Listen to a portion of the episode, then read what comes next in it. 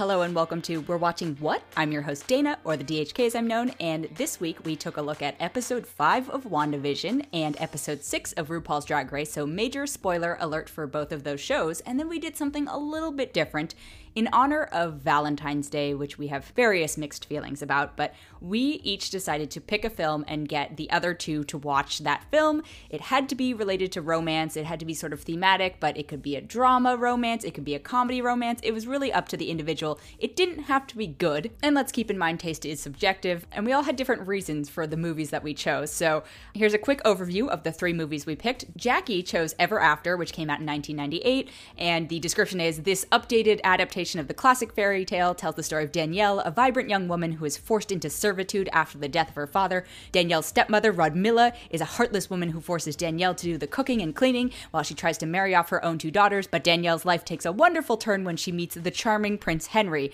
Uh, obviously, it is the story of Cinderella. It was starring Drew Barrymore, Dougray Scott, Anjelica Huston, and Melanie Lynskey. Matt picked Eternal Sunshine of the Spotless Mind, which came out in 2004, and that movie's description, as a reminder, is after a painful breakup, Clementine undergoes a procedure to erase memories of her former boyfriend Joel from her mind. When Joel discovers that Clementine is going to extremes to forget their relationship, he undergoes the same procedure and slowly begins to forget the woman that he loved. It starred Jim Carrey, Kate Winslet, Kirsten Dunst, Elijah Wood, Mark Ruffalo, and Tom Wilkinson, so quite a cast. And it was written by Charlie Kaufman and directed by Michel Gondry. And then I, for reasons that will be explained later in the episode, chose a movie called P.S. I Love You, which came out in 2007. And that one is when Jerry, the husband of Holly Kennedy, dies from an illness, she loses the love of her life. Knowing how hard Holly will take his death, Jerry plans ahead. Beginning on her 30th birthday, she receives the first in a series of letters written by him designed to ease her grief and encourage her to move forward to a new life. And it starred Gerard Butler, Hilary Swank, Jeffrey Dean Morgan, Harry Connick Jr., Gina Gershon, Lisa Kudrow, James Marsters, and Kathy Bates. So, obviously, spoilers for all of those movies. They are all also available on various streaming platforms if you want to catch up.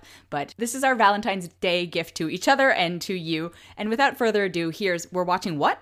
Where do we even begin? I, I, I feel like I've forgotten what has happened. Oh, I mean, well. I mean, you can't really forget what happened. I know, that's true. I mean, obviously, it's the very first of, I'm sure, many indicators of a multiverse situation happening Mhm. in the MCU. We got Pietro from Fox. We did indeed, yes. Uh, so presumably her brother from another dimension, another multi. Yes, but same mother, brother from her same mother, just looking a lot different.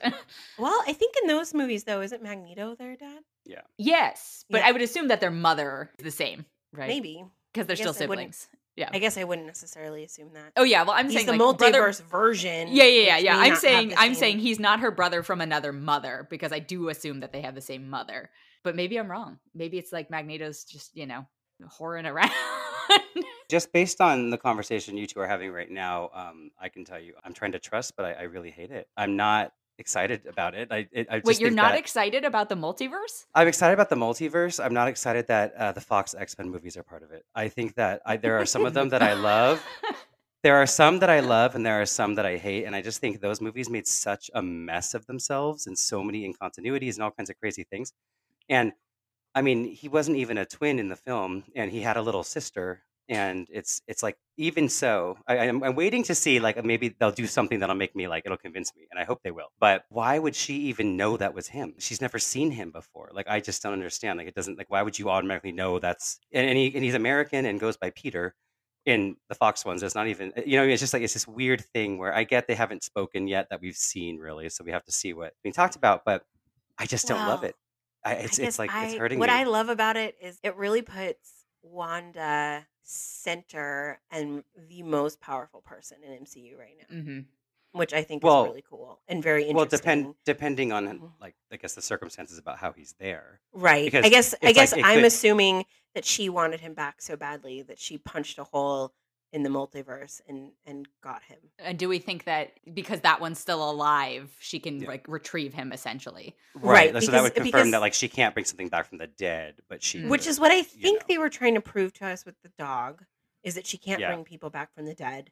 And so Right. what Which I is was funny thinking because Sparky meant, in the comics is a back from the dead dog. So I thought it was kind of fun that you sparked Yeah, this still even though. I did think that yeah, was cute too. I was like, yeah. "Aw," um, It's but kind of I like a think they were Frank trying and to. Thing. Yeah, I thought they were just trying to give her some limitations to her yeah, powers in this yeah. one, Mhm. and trying to be like, "Okay, look, she's not all powerful." I was Um, very convinced she was going to bring that dog back. Like me I, I was very convinced she was just going to be like, no.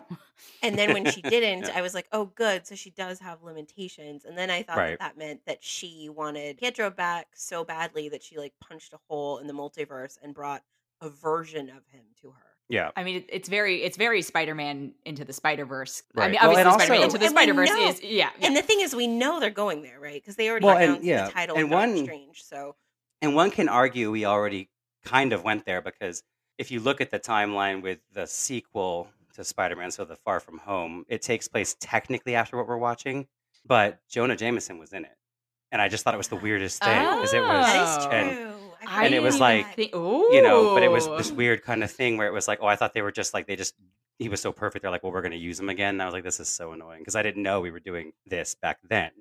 Yeah, that's so. Uh, I and so totally forgot I, about that. yeah, did not So, connect those dots. Good point. Yeah. Good um, point. and so that like would be the first that we saw. This would be the first that recorded incident, I guess, or like you know what I mean. That Right. word This that, this in, in is the, sort in of the the chronology. tear in the reality. Yeah. Right. that- that's and I sort like of that version to- of it better than I mean. I think the alternative would be it's. I mean, something. It's people are like, oh, maybe it's Mephisto in disguise and blah blah, trying to get a grip of what she's doing. But it's like I just don't buy that. I think I think what you're saying is more accurate. I just really wanted to be able to put those X Men movies to bed because of just Yeah. the mess they became, and it just hurts me.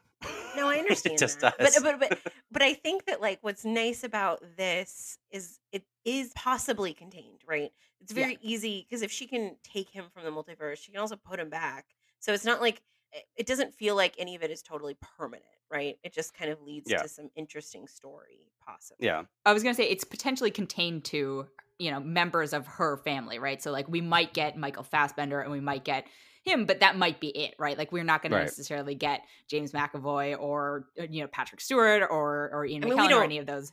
We We don't, don't know, what happens when you Yeah, punch a hole in the Right. in, in, in a multiverse, but presumably it's something they can sort of easily put back slash And we uh, don't even know where they are in, in their like if Days of Future Past has already happened because that's in the future. So I mean, it's like Yeah. we could get stuff. I mean, it's just they could go crazy. You know, like I, It you opens know up a what I lot. mean? I'm, So- I'm sure. also trying to think about like when chronologically. I was looking this up at the end of the last episode, like when chronologically, sort of in our timeline, this all occurs. Because like, shouldn't he be much older at that point? yeah, well, because he is in the '80s in the films, but that's part of the problem with those films is like they jump decades at But a they're time also and in the eighties. ages. They're in an eighties sitcom at the time. I feel like they're- That was fun. Aren't they Right, 90s they're in by the- the, the end of it, or are 80s. they still 80s? Is it I feel like 80s they're still? late 80s, like early late 90s. 80s still. Also, can we talk about h- she looked so much like her sisters?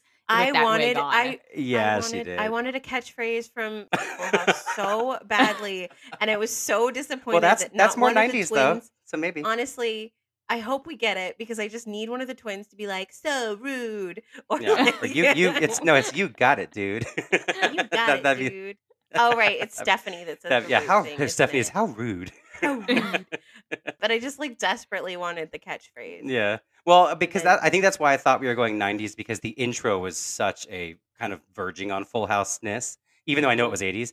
But I think in my mind I was like, oh, we went to the 90s by the end, but I guess we probably didn't. But yeah, it was kind of Full House-ish, like the, the intro. It So was, it's- yeah. yeah. Give me And that and vibe. I so, but, but I guess Full House probably started in the late 80s. I, I was even just know, gonna so- say, like, probably did. I just did am like, Full House air yeah. is the I'm not even Most of my but childhood I was in the wanted her 90s. twins. wow. Full House started airing in 1987. there you go. Wow. There it is. Yeah, because I, not know That's that. amazing then, because I, I like am mostly I was born in '87, How but I I my most of my remember it, childhood was and in the I was '90s. Not that old Yeah. then. It ended in 95, and in my mind, it went on much, much longer. I than think the reruns are what You really know, went honestly, on much maybe longer. they reran it a lot. 'cause Yeah. I- Oh, 'cause I yes, Forever. feel- absolutely. I feel like it was part of my childhood, and honestly, '95. You know, yeah, it reran forever. But I mean, you I know. was like not even allowed to watch like mainstream television until much later than that, and it was still Oh, funny. theoretically on. yeah, or yeah. like one of the actors to be like one of the people in the. I don't know. I just really wanted some Full House references. something. Yeah, Yeah, Because because of her familiar, or maybe one of her sisters to show up or something. yeah. She looked so Um, much like them. I thought it was interesting they made it a point to, for the first time that I recollect anyway, to like name her parents and Did they? kind of make it clear. I think the dad's name was Oleg and or Oleg, and the mom was some. I, I forget what they said, but it was like they definitely said the parents' names because I remember being like, "Oh, okay, so it's not Max or Eric." So I was like, oh, "Okay." Yeah, I remember But I- that but. Because I was like because a I- little disappointed because I was like, oh, I was hoping they were kind Well, of gonna. 'cause here's the it thing. or- I had this, and maybe they they could still go here, but this I had this this thing after Age of Ultron. I liked how they introduced them, right? And I was very like, you know, if you really pay attention to the details we get about their story, what we know is that they were being experimented on, and countless other experiments died from these experiments with the scepter that ended up being the Mind Stone, right?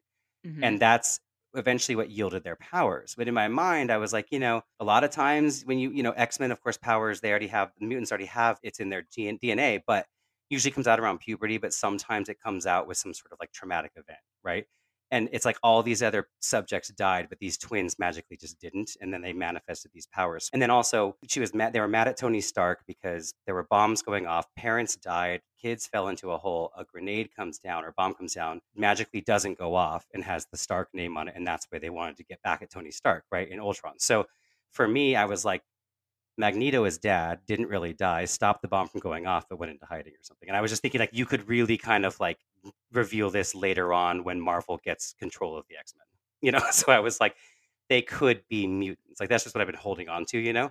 And so when they said the name, I was like, oh, okay, so he's not Magneto. Which Yeah, I I didn't, I, was- mean, I I knew was it wasn't going to be. I had the same thing. I knew I it wouldn't, but I- you know. I remember that. that was my takeaway from the film. I was just very like, yeah. and, and, and like you know, he went on about it forever. Okay, Yeah. we kept talking. Yeah.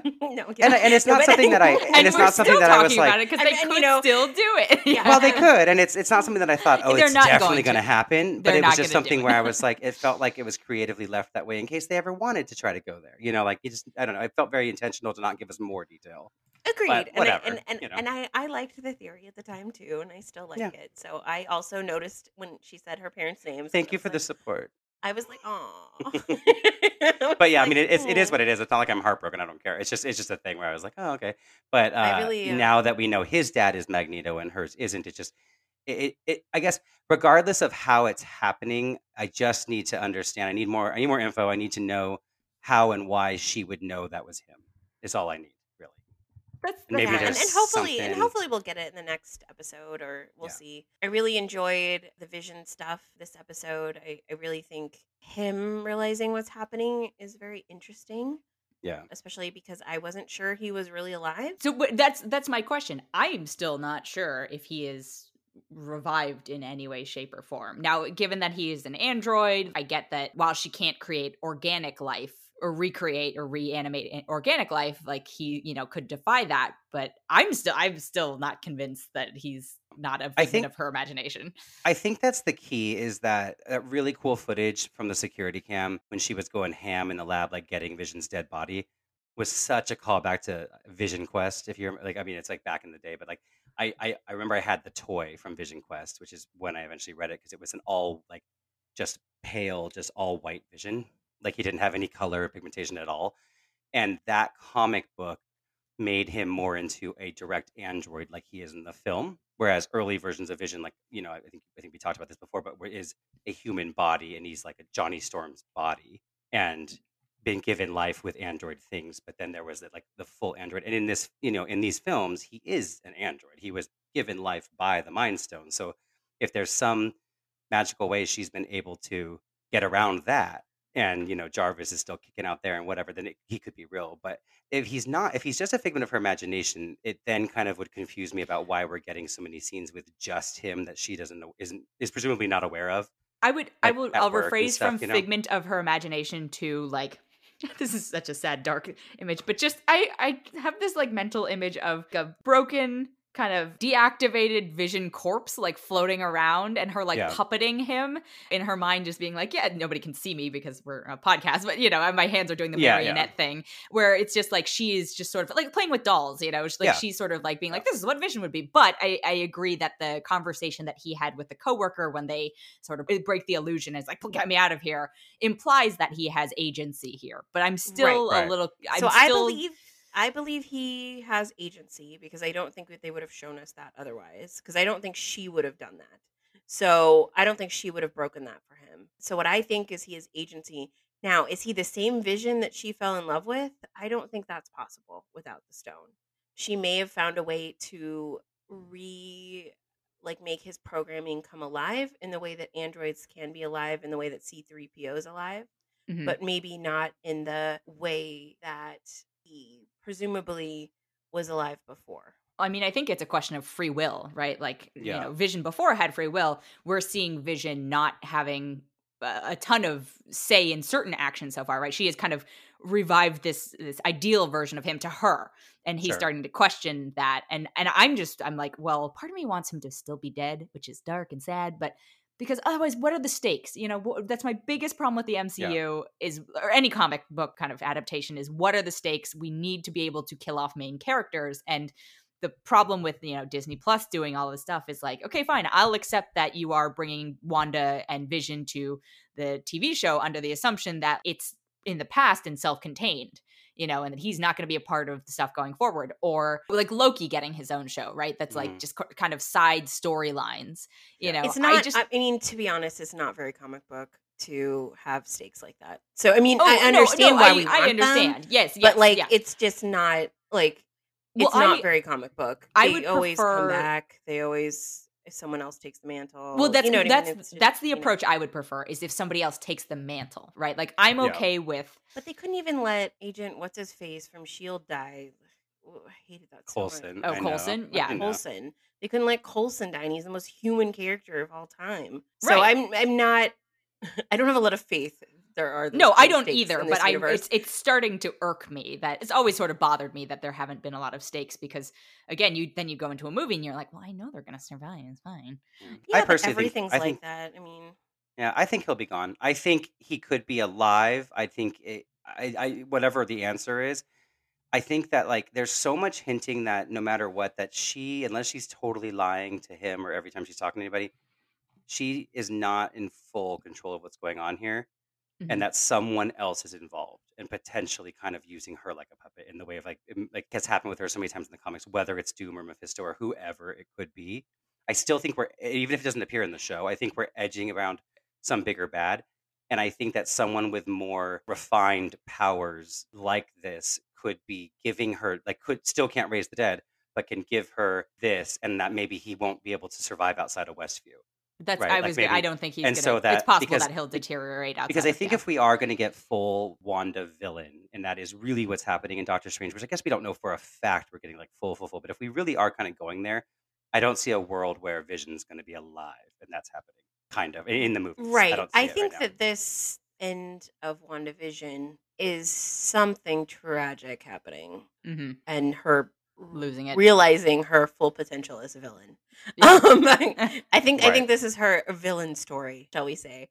Well, and also, I mean, I am ready for her villain. I am so excited when Yeah, she walks outside of the the dome An- and yells at anti-hero. that guy. she's not like a bad Yeah. person yeah Well, Yeah, yeah, you know, yeah. you know. Yeah, no, I know, I I know. love all villains, so it doesn't matter. But Yeah. when she walks out of there and makes all the guns point at that, you know, annoying agent dude. We'll talk about a really big Magneto nod too, which I love because Magneto's done that in those movies Oh, so yeah, many times, think big about times, that. and I really I thought about it, and then when she turned around to that little flick of the wrist, that is Fassbender does that in those movies every time he's like turning around trying to be all swag about something, and I was like, this was Yeah. giving me major like nods. It maybe it was totally unintentional, but it was just giving me nods, especially where we got to. And even if it was like, just okay, yeah. Elizabeth Olsen but it was doing making me he was nods call, to calling back to other it. versions, right? I still it, it gave me life. I was so Yeah, it was it was it, it Um, was calling me back to the moments that I do like in that franchise. And one of my favorites is in the first film, and it's Ian McKellen actually when he's got all the officers and he raises the cars up and he has the gun pointing at the guy's head and fires the bullet but stops it. yeah and it just you starts know, like- drilling into and, it, and it's like drilling. it. I mean, it's just great. And then Fassbender does it later on, and it's kind of calling back to that. And it's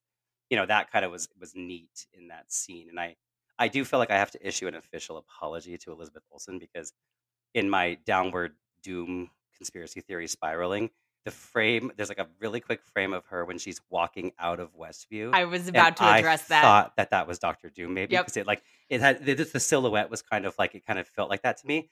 And for I want to apologize to her that I could think that she looks like a man in armor because like like her stature could be that, but you know, but but I wasn't upset that it wasn't him, but because the moment was so cool and I was like whatever. But I you know, and it was a far off theory that it would be him appearing like that in the show. But we're going to take a quick break and be right back I also really really, enjoyed the moment some of the SWORD agents sitting around, sort of fangirling and talking about like how uh, Wanda could have beat. Well, it needed to be said. It was like Yeah, she could have. but- but- oh, yeah, yeah. Yeah, but I just thought I just fun. I liked it- th- those are the those are the arguments we have together, and it just like I liked that kind of fangirl fanboy sort of moment in it, right? yeah. where they were sort of comparing powers and talking about things. And I also Well, then that- thought it was very uh interesting the way Monica reacted to Captain Marvel's name. I was gonna say that brings me to three things about Monica, about being one of them. Which sounds like his album name. Like, like let me Yeah. tell you, like my new album's Well, no, but- it's called but- Three Things but- About Monica.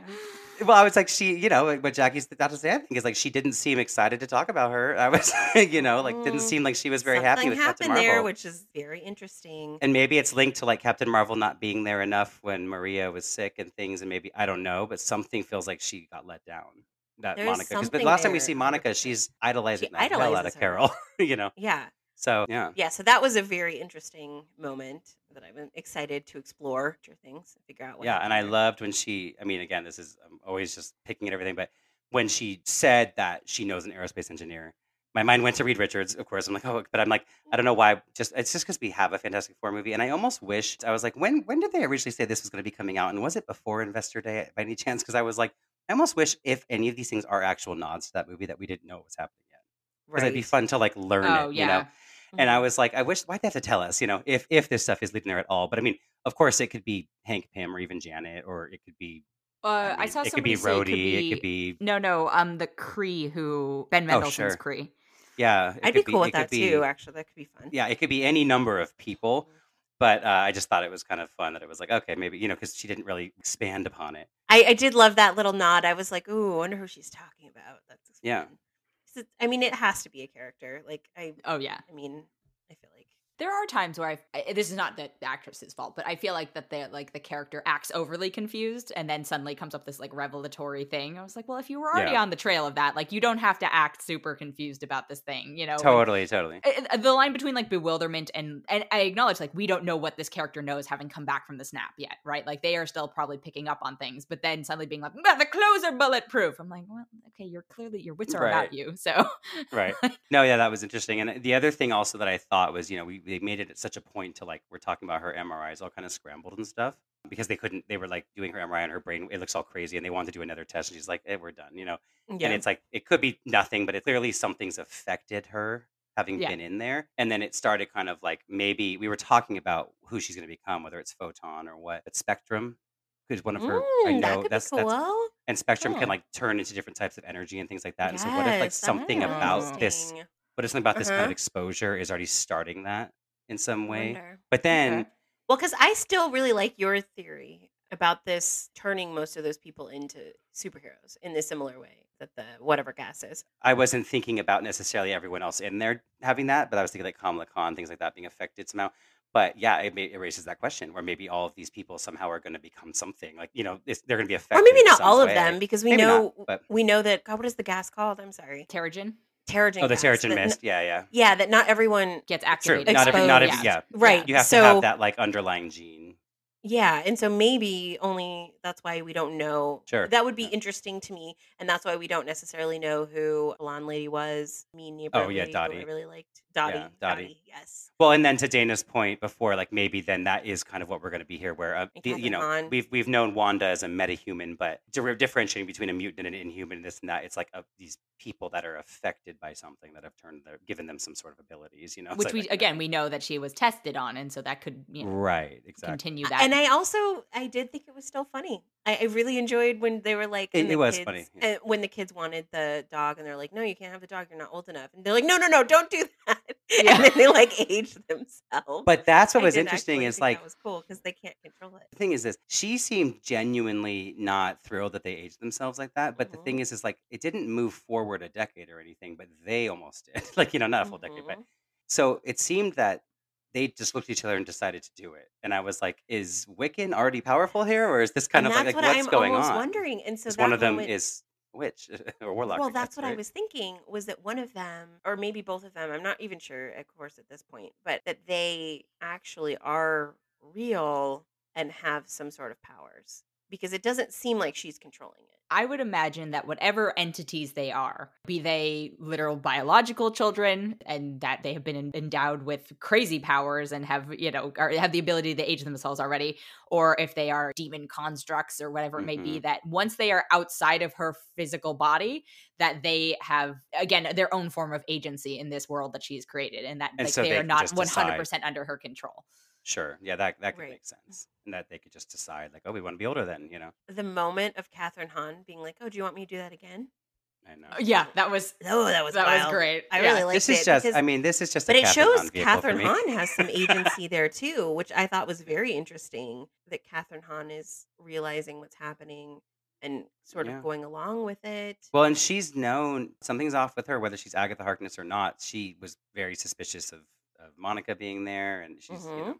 Well, and also her reaction to this sort of construct of the world they're in versus again, I can't remember his name, but the the coworker yeah, at the everyone else. computing yeah. company. You know, he's like freaking out and panicking, and like with the Mhm. minute he's been taken out of it, he's like, "Help me, get me out of here." She's clearly aware. Kathy, you know, Kathryn Hahn's character is aware that something's up and that something's controlling it. And instead of being like, "I'm in pain," I'm she's just like.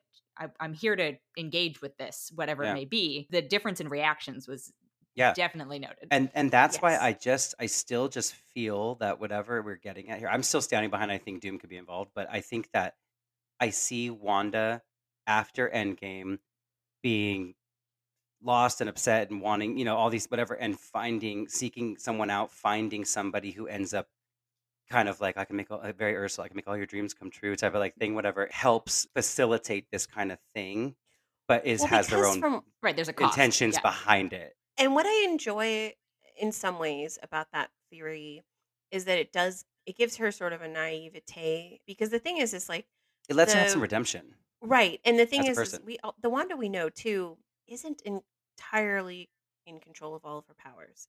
It doesn't Right. seem like she's ever really been given the chance to experiment and to try and to sort of test the limits of everything in the way that a lot of superheroes have already.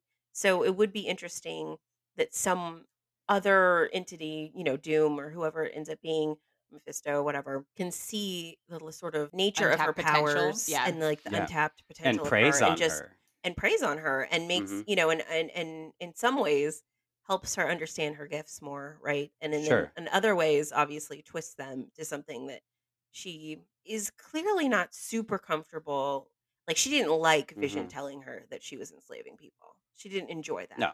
But i also think that she's she's not ready obviously to give it up or to figure out what it all means because she's gotten things back that she wants right Well, and she's she's very been like I am aware. Okay, like she's owning up. She knows that she's done things, but she's like, you think I'm responsible for when these people go do this and that? Like, Mhm. like she's not in full control, and she's she keeps alluding to the fact that something else is involved here, right and she's she's probably panicked that it's downward spiraling. and she's also maybe you know avoiding it right at the same time Sure. because That's Yeah, the thing is she could it be feels lying it's about it's it. it's, it's, comf- Yeah. it's comfortable in this place right now Mhm. so there's things But that are when sort she of steps out of it, at there was no no denying anything. Like when she steps out of it she- to go to talk to yeah. those, she was like, "You better f off right now, or you're about to get shot."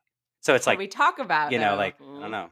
her accent came back. I Even it though in the did. past, It however did. many movies, it hasn't Yeah. been there, and I'm just It like, was- what? I was, Yeah, I was it talking to someone, and they were like, yeah. They were like, I want her to drop that kind of '60s accent that she's been talking on the show because I, I agree, we've moved past the '60s, right? Like we're no longer in right. the Yeah. sort of American Yeah, regional she's still doing that uh, you kinda, know. Hollywood accent has changed, but she's still doing it. And then she comes out, and then suddenly she has her kind of Eastern European accent. And again, I'm like, yeah. you got rid of this a couple movies ago. Yeah, it was like it was so here? fading away by Endgame. It was like, what girl? She's gone back to Ultron days. that was a little. I mean, I'm sure they'll explain as like she regressed because she's upset and mm, blah blah. blah. Yeah, she's yeah. like, come on. I mean, I mean, it is what it is, but it's like. I like wish just, we would just forget about it American and just let point. people Yeah, online be mad about it and just get over it. You know what I mean? Let the Yeah, just- commenters yeah, be move like, on she and used to just have let an it be. Eastern accent all the time, and who cares? Yeah, exactly. No, I'm, and I'm just fine let it that be American she used now. to And have it, but then like, why would you? That's Oh, what bring no, no, mean. no, is yeah. Don't don't bring it back. That's what we're and let saying. the We wanted to commenters just- just continue leave to it. be mad about it. Who cares? Yeah. Yeah. You know, because what they're doing is addressing the stupid internet trolls who have been like, she used to have an Eastern European. yeah, and trying to accent, make it like you happened?" know tie it And so up. they're trying to like fill that Appease- plot hole, yeah. but who cares? Let them say whatever they want to. It doesn't matter. Can we talk about how just the internet ruins everything for a minute? Because Oh, I was Well, looking yeah. up. I mm. just Googled, you know, WandaVision because I was trying to look up. I can't. remember. I think I was trying to look up somebody's name or something along those lines. And then you know the cast pops up, and who? Lo and behold, and this is well before Friday. Lo and behold, whose name pops up under it is Oh, Evan Peters, and I'm like, you gotta be kidding me. oh, You- stop. You've gotta be kidding Oh, me. 'cause And then I, I, saw. was I was shocked. I did not expect it, and I did not. Yeah, I didn't- spoiled, I didn't So I was. I b- because of that, I never would have guessed it. Well, I mean, I guess I could have. There's a world in which I would have guessed it. Sure. But pe- I also saw people who worked on the show. You know, they were alluding to something vague. They were like, "I can't wait for people to see this," and then somebody said, "Oh, I can't wait for everyone to see this cameo." And, and then I saw Mm. this cast list, and I was like, "Come on! Like, who did who did this? Who Yeah. is allowed?" I had heard rumblings of like, "Hey, there's a cameo that's like Mark Hamill level, blah blah blah." Right. I had seen that those sort of. I think rumblings, Elizabeth had said something like that in a in a thing where she's like, we have like a Luke Skywalker moment, and I know at some point Paul Bettany in an interview had said he got to work with an actor he's always wanted to work with, or for a very long time, whatever this season. But like, it could have been anybody. It didn't have to be, I know. you know. I was like, but that- I but I Yeah, and- remember. and I mean, maybe it's like, and maybe it's not Evan Skywalker Peters. moment to me could have Yeah. been anything. It could have It could have been been anything, the yeah. villain. oh reveal- no, no! Phil. I yeah. and I- obviously, once I saw it, I understood what it was. But Well, like, Evan has a track record Mm. of like being like a really cool to work with on set from everyone I've heard from anyway. So I maybe Bettany was talking about him, maybe he's not. Who knows? But it was just was like they were saying things that were like, okay, something unexpected is going to appear. But yeah. I didn't know what episode, and so that would have Yeah, annoyed I me. You didn't know, like either, it so was I just was- it would annoy me. I was fully surprised, which was nice. I, I mean, I was surprised when it happened, but I just having an inkling at all, like, Yeah, it's annoying. so much away from me, and I was like, ah, come on, like that means I can't even Google the show. Like, Yeah, because the thing is, we know how the internet works enough to where, like, okay, don't go on Twitter and all this, whatever. Like, you know, okay, you get it. But, like, yeah, when you're doing something like that, there should not be a cast list that's been gone out before. You know? that is also several days before, you Right, know, that's Anyone ridiculous. That- that's theoretically what has seen, you know, Right. sh- should anyone who is allowed to break talk about it post embargo Right. is, should have seen it. That's So- what I mean. If you were if you were sitting here and you're like, oh, I saw it on Twitter. All right, so I will say my one of my favorite little things because I'm dark and evil. In this episode was that commercial though. Did you guys catch on to that one? Yes. The Lagos commercial, and so it was like this Oh, Lagos, and yeah. it was like the cleaner, and it was like that was dark. It was like if you when you have bl- like like she had blood on her hands, or like things something that you're not you regret or aren't happy about, or something you did a mistake or something, and it was like Jesus Christ. Well, And then that made me think I was like, she's not making these commercials then, unless she is, but like well, that's like poking fun at her. Yeah. and then so like, I was geez. reading I was reading something else and they're like oh and I didn't actually rewatch any because I meant to rewatch them I just haven't had time rewatch some of the commercials and see what they all meant Yeah. now because apparently they all refer to traumas of hers yeah, I mean, Yeah. so the first one is the Stark bomb, the second one is the Hydra testing. testing. Then, I can't remember. and then the other one was the Hydra soak, which I guess Oh, that yeah. was Hydra soak, and then it's this one. yeah. And then I don't think we had a commercial last week. Maybe we did. I don't remember. I feel like we did. but this Lago. oh no, I no, last right. week we last week we were not in the show. Yeah, and then this oh, yeah, was we very Civil. War. And it The was show like, within the show, ooh, yeah. yeah, because that's one of the. I mean, I've always enjoyed watching her on screen, but my favorite, some of my favorite moments of, of hers are at the end of Ultron when Pietro dies and just her reaction to it. I just think it's like filmed really cool. But man, watching that stuff in the at Civil War is just heartbreaking. You know, and it's just that was mean, and I loved it. so where do we think next episode is going? Because we only have a few left. I think we're going 90s, I guess, since I thought we already kind of got there. So I guess we're going, I feel like we're going 90s. I feel like kind of we talked about last week, we were right that this was very half half, I felt. Yeah. And I think we're going to continue down that road and it's going to continue to kind of give us more half half, but of the unraveling. So like we're not going to get as much of the actual like cheesy sitcom part of it because it's just going to keep on. it's not gonna be more. she wants it to. Yeah. I think I think it's The show be falling apart. of the twins and Vision figuring out what's happening and sort of rebelling against her Yeah. will slash whatever. it's I have their Halloween Funkos where they're we- wearing their comic book costumes, so I know that's happening at some Oh, point, right. right? Like they have to be yeah, I know. happy. I, I remember that. So and I'm was like, I oh, have "Oh, those forward to Funkos." that." I also am kind of sad that they made it a point to double down that like she doesn't have a name that's Scarlet Witch. She's just Wanda Maximoff in this universe. And I was like, I know we haven't called her that, but I was like, I know. I give her the name. Maybe she'll get it. Maybe she'll get it. Maybe this That's is how what you she'll maybe get it. at the end of this. That's what she gets. Because again, with the and then uh, Kat Dennings and talking about the hex stuff, the hexagon, and I'm like, and then if Agnes and all, the, if it is witchy, then maybe this will be what will brand her as a witch, and that'd be really. yeah. I think we're going more witchy than. Yeah, I love. It. Yeah, it. I just think we're going more witchy at this point. Which is doomed to me. Yeah. The I sorcerer. Mother was a witch. Mother was a witch and was at the Salem witch trials, which Agnes Harkness was also a part of and survived. So let me just tell you. I Just think saying. Doom. I think Doom is a big bad would be pretty great. So I'm. Ex- I would be excited about it. And and I don't need him to like appear in this show. I just like I feel like that's the seed we're laying, and I think that he will have had a big hand in this. I'm holding on to it. This is a, a tangent, but it's related. Did either of you watch the Super Bowl?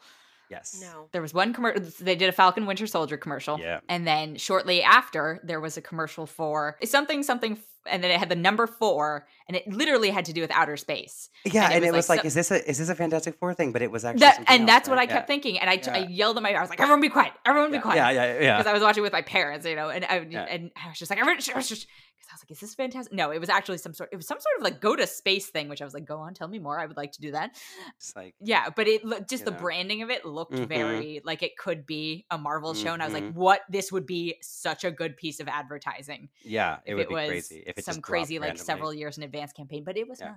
But it was it not. was I know that would have been cool though. Yeah. Uh, moving on to RuPaul's Drag Race. Yes, yes, yes. I was, eh. Uh, yeah, I'm, I'm kind of I'm just kind of boring episode all unimpressed. I'm time. kind of unimpressed with our queens this season. I there I have my little favorites, but overall by this time usually I'm like riding hardcore for somebody. Usually I'm like, okay, this is my girl, and I I have my favorites, but it's just kind of I do too, but I'm I'm still like I still love Got Gottmik, and I thought the little black dress was sort of hilarious, just covering her junk. But like, yeah, it was like it was a lot. It was yeah, it was yeah. barely covering her. Junk. I was like, is that a dress or is that? we count Yeah. that as a dress. But I, but I, I, you know, it was like a But yeah. shock moment, It was a which I of course yeah. always enjoy. But of course, I, it was very strange because they, I don't know that they've ever done a, a straight dance competition before. They Usually, it's usually, dancing I and think singing. they're lip syncing, yeah. Or Yeah, singing, there's usually, they're like, lip syncing to their song. that they- more yeah. to it than just watching them dance, which honestly was boring. Yeah, And so that Yes. was strange for me because I was like, wow, this is Yeah. boring. The maxi challenge, anyway, was boring. And then the little black dress thing should have been interesting, but almost no one did a very cool look. And even who won, it was just sort of la la Yeah. rerun, right? And it was just sort of yes. I, I did not like her dress, but I think her dancing was the best. Like I thought her disco stuff was really good, but I thought her dress was boring as heck. She looked pretty, but yeah, fine. yeah. it just but it was, wasn't you like know.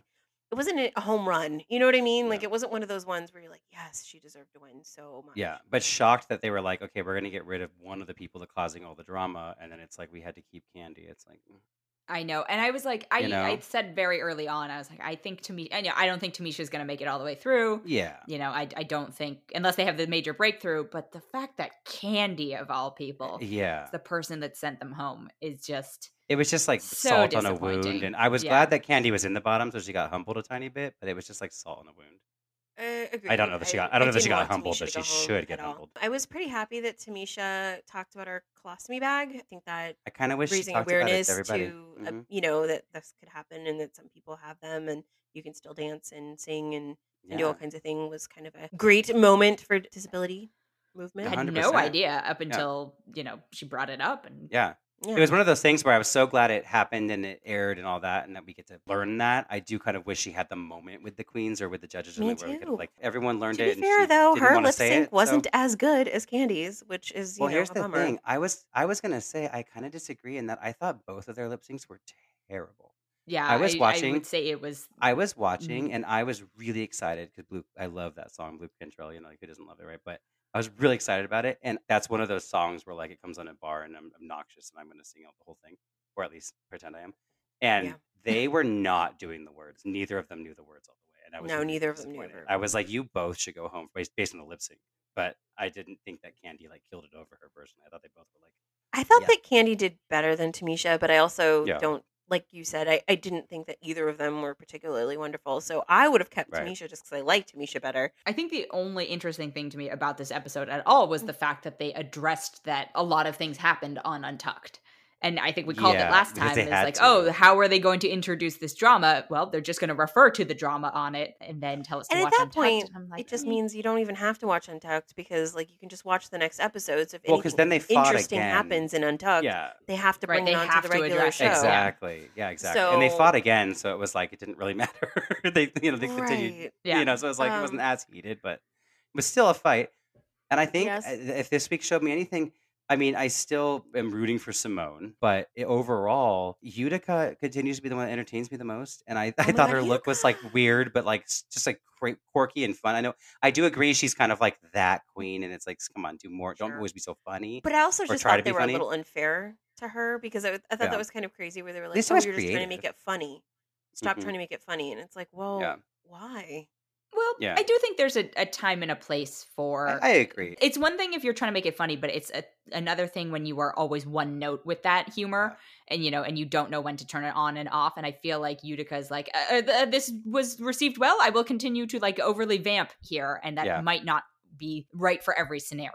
I think when humor is your brand, some of them really master. Like I think Bianca Del Rio did this really well. Some of them really master a way to have it kind of shine through and kind of come out in these challenges in a way that doesn't detract from the challenge. I agree that I guess she was the faces she was making and stuff. I was like, this is, that has nothing to do with like disco or anything. I guess maybe it has something to do with Utica doing disco, but it was just kind of they wanted to see a transformation into a disco era, and you were just not letting us forget that you would stop making these faces. But then her look, which was wild and out there, but I I thought it was just fun and interesting, and I was just like laughing at it, but in a way where it's like it was very thought out and very a lot of effort went into it and stuff. And I was like, I was surprised that she was panned for it. I mean, I understand what you guys are saying, I guess, but I, I- I think that there's always just this like level that they do where they're like, "Be unique, be unique," and then they're like, Yeah. "But don't be too unique," you Yeah. know, and that always drives me crazy.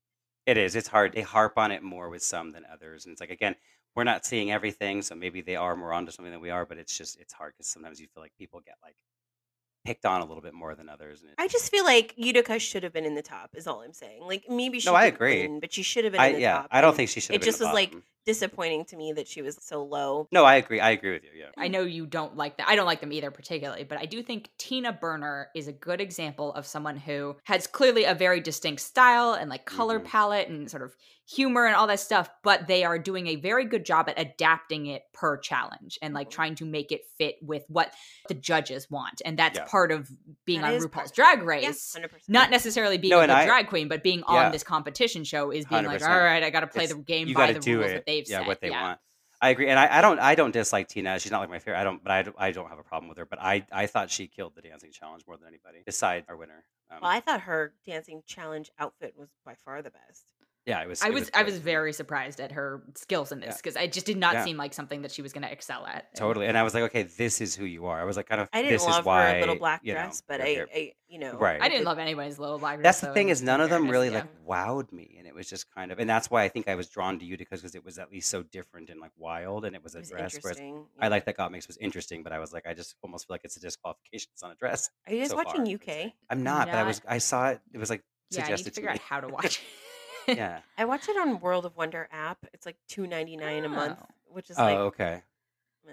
you know what I mean. Yeah, So once it's once it's like all aired, you could just do like a month and you just, could or like do when, one in the month, final pay the final $3 weeks $3 and anyway, watch Yeah. all of them. You or know, like in the um, final final final two weeks or three weeks. The, you just anyway, the subscribe. judging on that one's very interesting because all the ones that I think are very talented are going home all the time. I'm like, Oh. oh, but but they are It's kind more of frustrating. It is. Uh, I would say that they're. It's more interesting right now than the U.S. version. yeah, I I remember I watched the last season of UK, and it, the taste levels aren't quite there yet. Like the drag, I feel like is not as evolved, and I, I guess it's maybe not as competitive. It may be evolved, but it's not as competitive as like the US one. And so watching them, like, oh, this is like watching early seasons. Yeah. It is, like the and it- paint is not mastered yet, and like all the the baby drag. It's baby drag. Yeah, it's funny. It's I liked that the tagline is "God save the queens," and so I was like, that's my favorite thing oh, about Oh, that's it. pretty but, good. But I would. I guess you know, in some ways, even like the baby queens are a little more interesting to watch than these poorly polished ones.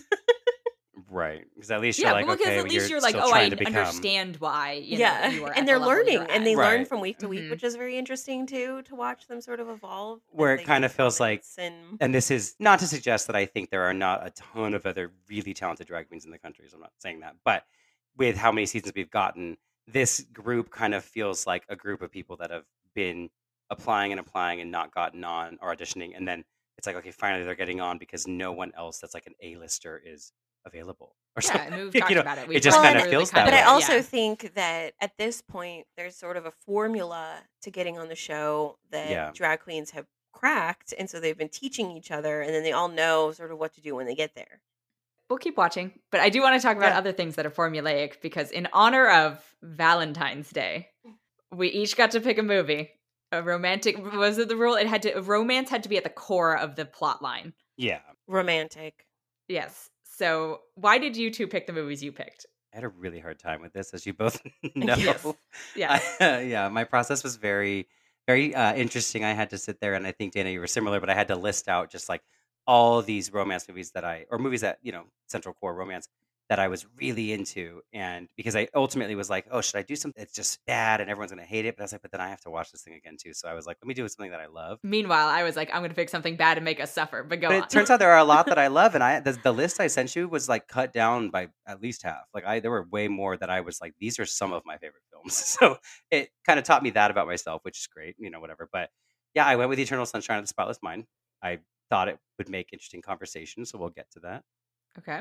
And then Jacque, you picked. I picked Ever After. I whittled my choices down to four. I tried to pick sort of for my choices where like one was classic, which meant, you know, 1930s, Frank Capra. It was it happened one night was almost the winner. Unfortunately, the only one that was streaming, I think, was Ever After on my list. So we decided we weren't going to make That kinda made it easy. pay for films. So um, God forbid. yeah. So what I like about Ever After um, is it's a very classic trope. Obviously, the Cinderella story is a very core romantic story and uh, redone in every way possible all the time. I'm sure there's one every year almost. But this had a fun feminist slant to it that baby Jacque really loved and uh, adult Jacque to this day loves. So I figured we'd watch that. Well, let's not forget about Anjelica Huston. Oh, yeah. I mean, obviously. draw. But anyway, Yes. moving on. Yeah. Yes, yes. And I'm a monster. And I, because are. you two picked earnest ones, I went with P.S. I Love You. Because I, one, so I realized watching it, I have not seen that movie all the way through ever. But it was, it, for me, it was one of those movies that just, there was a period of time where Hollywood was pumping out 20 or 30 of this sort of formulaic movie a, a year. You know, it was like mid 2000s, I want to say. yeah, this was 2007, so right. I felt like there were 20 million of them. It was like that. It was that, or 27 dresses, or uh, Yeah. Made of Honor was on my list.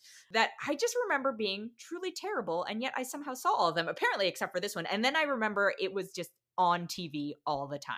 Like Okay. all that and 27 dresses on TV. So maybe that's where you've seen what you've seen of years. it was on TV. Yeah, no, it absolutely you know, is. yeah. It, no, it is. And I'm That like, makes oh, sense, yes. and then in my memory, it starred Katherine Heigl. And I thought I was like, oh, yeah, so, well, you know, Katherine Heigl was in a bunch of these comedy, romantic Yeah. comedies too. And then, no, I was wrong. It was Hilary Swank. so I definitely did never see. Yeah, so we went through. What, what do we start with? I guess like how do we? So I rewatched them all within the last probably like 24 hours. Yeah, And I watched them all recently too. I was very worried about both of your picks because they are actually amongst my top films just in general. Uh, Maybe not. Eternal Sunshine is definitely amongst my top films. Um, Ever After, I think, is amongst my top romance films. And I was really worried. I was like, they're not going to hold up. They're not going to hold up. Yeah. They're not going to hold up. And I was pleasantly surprised that for the most part, I think they did. There's like one or two things in Eternal Sunshine that are culturally dated, I think. Yeah. I- I think they actually did this in P.S. I Love You as well, but like just using like gay slurs Yeah, yeah. would not fly now at all. But and I'm not saying it was okay at the time either, but Hollywood was okay with writing that into it. But I was, Well, yeah, I was was- yeah, pleasantly surprised different. that both of them held up very well, to me at least. Yeah, I would I would agree with that. I, I watched Ever After actually quite a bit. Uh, Me I too. mean, I watch like, Ever After on a fairly maybe. regular. I mean, Yeah. annually, probably. I wouldn't say like all the time, but I watch Eternal Sunshine. I guess a little bit less than I watch Ever After, but I do watch it regularly enough that I did rewatch it this weekend just so I can Mhm. have it fresh in my mind. But yeah, I knew that I still loved it. Yeah, I lucked out. I got to uh, go to a drive-in to see it here because I when I was choosing different films that I was just looking around and that one was actually playing at a drive-in for like the start of a Valentine's Day series. So I got to go Ah. watch, which is kind of fun. You know, I, I watch it frequently enough, but similar to Jacque, it's something that I don't know. I don't know if it's because it's just so heavy in a lighthearted way that it kind of tricks you into. I don't know. It's enjoyable, but then it's kind of just leaves you feeling very just like by the end. That at least for me, that maybe I don't revisit it as often as a lot of my favorite films I do that are also sad. But I do. It, it held up enough that I, I I just think it's great. I do think if someone had a criticism of it, I do think that the idea is really cool, and then the way it's made and shot, and the limited special effects and stuff is all really cool. And the style kind of surrounding all of that can kind of outweigh some of the substance of the film. There are certain parts when you're watching that it's kind of like, okay, you could speed this along a little, like, but I want more of this. Like, you know, like this, the people, Kirsten Dunst and Mark Ruffalo. I love seeing them all, and I love all these actors, but some of the stuff could be a little more abridged and some of it. But I think if someone wanted to criticize something, they could do that. But I, I really do think it's like a solid, solid film, and I love the originality of it. Yeah, just I think would say, it's I mean, it's, you know I I guess if Eternal Sunshine has any flaws, you know, it would be it, the gay slurs probably, you know, Yeah. obviously don't age very well. And then the pacing is a little off in some places, but I love it. Clementine is a fantastic character. I love the idea of a, a manic pixie dream girl who's very aware of who she is and very much like, don't put that on me. I'm not going to save you. Yeah. You Mhm. know, I love that about her. I love the the sort of deconstruction of a love story and sort of watching it in reverse. And I love that they find each other afterward, right? Yeah, I like And that that it's like hopeful at the end. Right. that like even before, you know, uh Kirsten Dunst, who does an excellent job in this film, also spills the beans on what happened to them. That they still sort of gravitated towards each other and gravitated towards what they lost, right? I've always loved the idea that love is not just chemical, like brain, right? And then Yeah. it's It's also your part of soul right? right Right. and Your you're soul. you know and so for me what that speaks to is like they're missing the the memories of it but their you know their soul or their heart or like whatever you know you want to say they're sort of remembered and that's how they both sort of ended up in you know montauk beach again and Yeah. feeling familiar with each other despite the fact that They technically were forgetting each other. right? technically forgotten My question is, and this is a loaded question, so it doesn't have to be like this big lengthy answer if you don't need to. But do you think that you would do it? You had your heart broken mm-hmm. like Jim Carrey. Would you do it? 100% I would do it. I think I would. I don't think I'd do it. You don't think so? after watching the film i know better because it doesn't really help and like whatever but that you're just now you're just sad for no reason um, but i will say when you know i have had my heart broken obviously and i think when it did happen 100% i would have loved to have something that could wave a magic wand and you know sort of take that pain away because i do think that there is something that holds you back after you experience that sort of pain for the first time in future relationships and i think i guess it's getting kind of personal but i i do sort of wish that i had that more naive sort of look at it because i, I do think that Mhm. sometimes we shoot ourselves in the foot and don't let ourselves experience things to sort of shield ourselves from you know that kind of pain and i think that if i didn't remember it that i might have taken more chances Like no harm, no foul. right after, right? You know, Yeah. um, instead of always just sort of remembering how much that hurt and how much it sucked Yeah. and No, it's how very much, you know, Yeah. and to me, and I've said this before, and this is going to sound very bitter, I guess, but the very famous, you know, it, it's better to have loved and lost than never to have loved at all. And I don't necessarily believe in that, if I'm going to be very honest. yeah. So um, Yeah. I think that, yes, there's good memories, but they're overtaken sort of by the hurt in a lot of times, you know, and maybe, and the years have lessened that, right? So I'm not going to say that Yeah. they're that that I can't look back fondly on some of these Sure. relationships. But losing losing a loved one to old age, death, or something, or is also, which could go into Dana's film here, but is also different than having your heart broken by one because they decide to dump you too. So it's kind of like when you look at that quote, looking at it kind of like, oh, I wouldn't want to erase the memory of someone where I have all these happy memories and it Right. ended out of our control. But if because I want to hold on to the happiness, but when someone was like left me and wouldn't give me the time of day and this and that, like I yeah, I'd want to forget them, So I you know, because it I- just you know, I yeah, I guess that's the because you see in the waiting room, right, that there's like a woman who clearly like lost her dog, maybe, and then there's a man who has a bunch of like sort of trophies, so kind of maybe hmm lost. I always think it's a child, uh, but I, I guess I don't really know, right? I kind of think that too, but Yeah. Um, and so for me, I wouldn't want to erase the memories of a loved person or animal that got lost, but definitely a romantic relationship. I can see yeah. for me, I would, I would Yeah. definitely like to uh, them sometimes. And Dana, you're a no. I'm a no only because there's plenty of tr- like legitimate traumas and not even like oh trauma like legitimate traumas that I would love to erase from my life. However, and not just on a romantic scale. No, sure, um, sure. I um, was like, but ooh, girl. yeah, but I think I am someone who how do I say this correctly? I don't think I'm the type of person at least who I like I have to learn from things, right? And Mhm. and I am someone who in spite of pains and whatever like still naively somehow still and less naively now, but like bounces back and is like, "All right, I'm going to try dating or try doing whatever." You know, like I feel like it at least helps guide me in a better direction than not doing that again and the idea of having to experience all of those things over and over and over for the first time every time and Sure. then not learning from them i think would be too frustrating for me it, it- yeah yeah, no, that makes perfect sense. And I'm somewhere right smack dab in the middle of both of you. I would do it, but I'm not actually thinking about the future. For me, I just know. Now, I I genuinely haven't experienced like romantic heartbreak on a level like this at all. But I could sell. I could tell you when you know something might be brewing here or there, or you have feelings for somebody or whatever it may be, and it's kind of okay. It's clear this isn't going to happen or something. I know that the way that I decide I'm going to move forward from whatever that is and resolve it in my mind is I get rid of the person completely.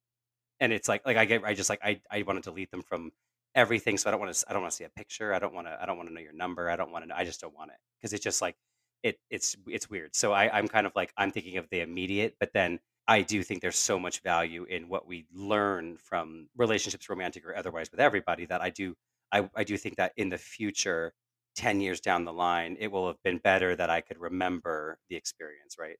But in the Yeah, moment, well, I'm like, I would for sure do it.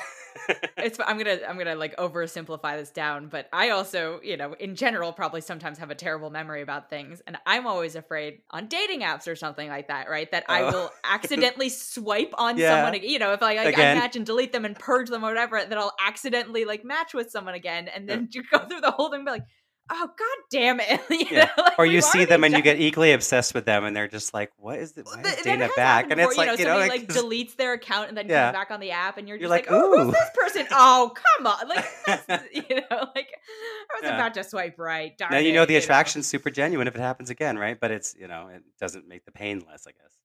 Yeah, or it's, it's not even you know, it's like it's, No, it's one of those things know. where it doesn't even hit the point of maybe even meeting Right. up, but you're just like, oh, I just wasted time. So I save myself wasting time in the future by hurting past me.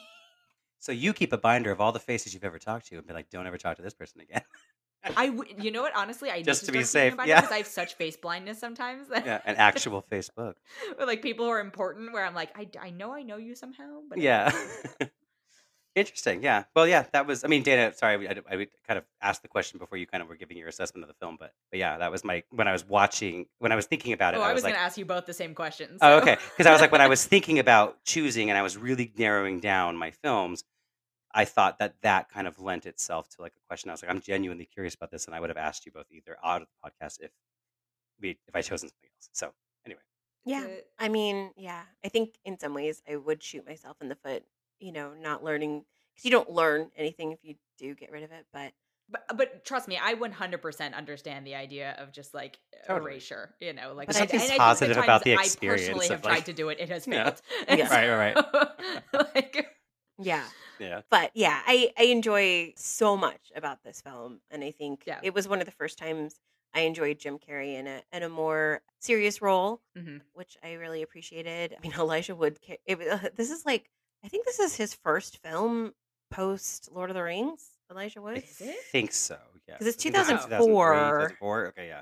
Um, so I think that it would, is his first. Yeah.